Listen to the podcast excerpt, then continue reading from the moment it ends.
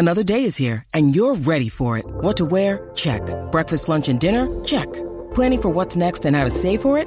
That's where Bank of America can help. For your financial to-dos, Bank of America has experts ready to help get you closer to your goals. Get started at one of our local financial centers or 24-7 in our mobile banking app. Find a location near you at bankofamerica.com slash talk to us. What would you like the power to do? Mobile banking requires downloading the app and is only available for select devices. Message and data rates may apply. Bank of America and a member FDIC. Welcome to another Way with Words minicast. I'm Grant Barrett.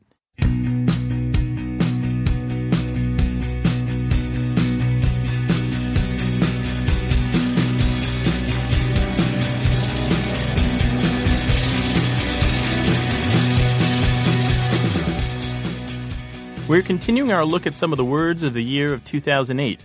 Last week we talked about the acronym PUMA. When Sarah Palin took the stage this year as a surprise pick for the Republican vice presidential nomination, the election changed. Her hugely popular public appearances, her good looks, and her role as a Washington outsider served as catalysts for new words and catchphrases. For example, she described herself as a hockey mom.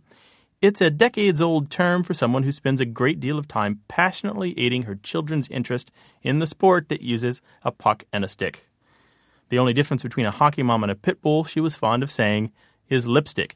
So when Barack Obama said in a speech, you can put lipstick on a pig, but it's still a pig, many people assumed he meant to call Palin a pig. The brouhaha about that was called Lipstickgate by some press and commentators. That's not the only term that Caribou Barbie, as some people have called her, brought to the fore.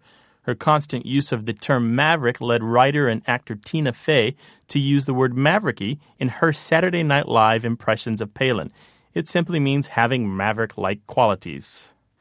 Also, through interviews and background news stories, the other 49 states learned that Alaskans call snowmobiles snow machines, though there's nothing new about that term, and that they often refer to the country beyond Alaska as outside.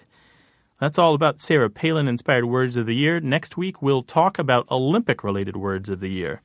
On our website at waywordradio.org, you can find more minicasts, news about language current events, and full episodes of our call in show, all at no cost to you. For A Way with Words, I'm Grant Barrett. Support for A Way with Words comes from WordSmart, the vocabulary building software.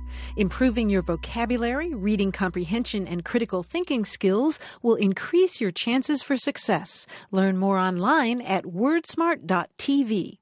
You can support this program by making a donation at waywordradio.org/donate. Thank you.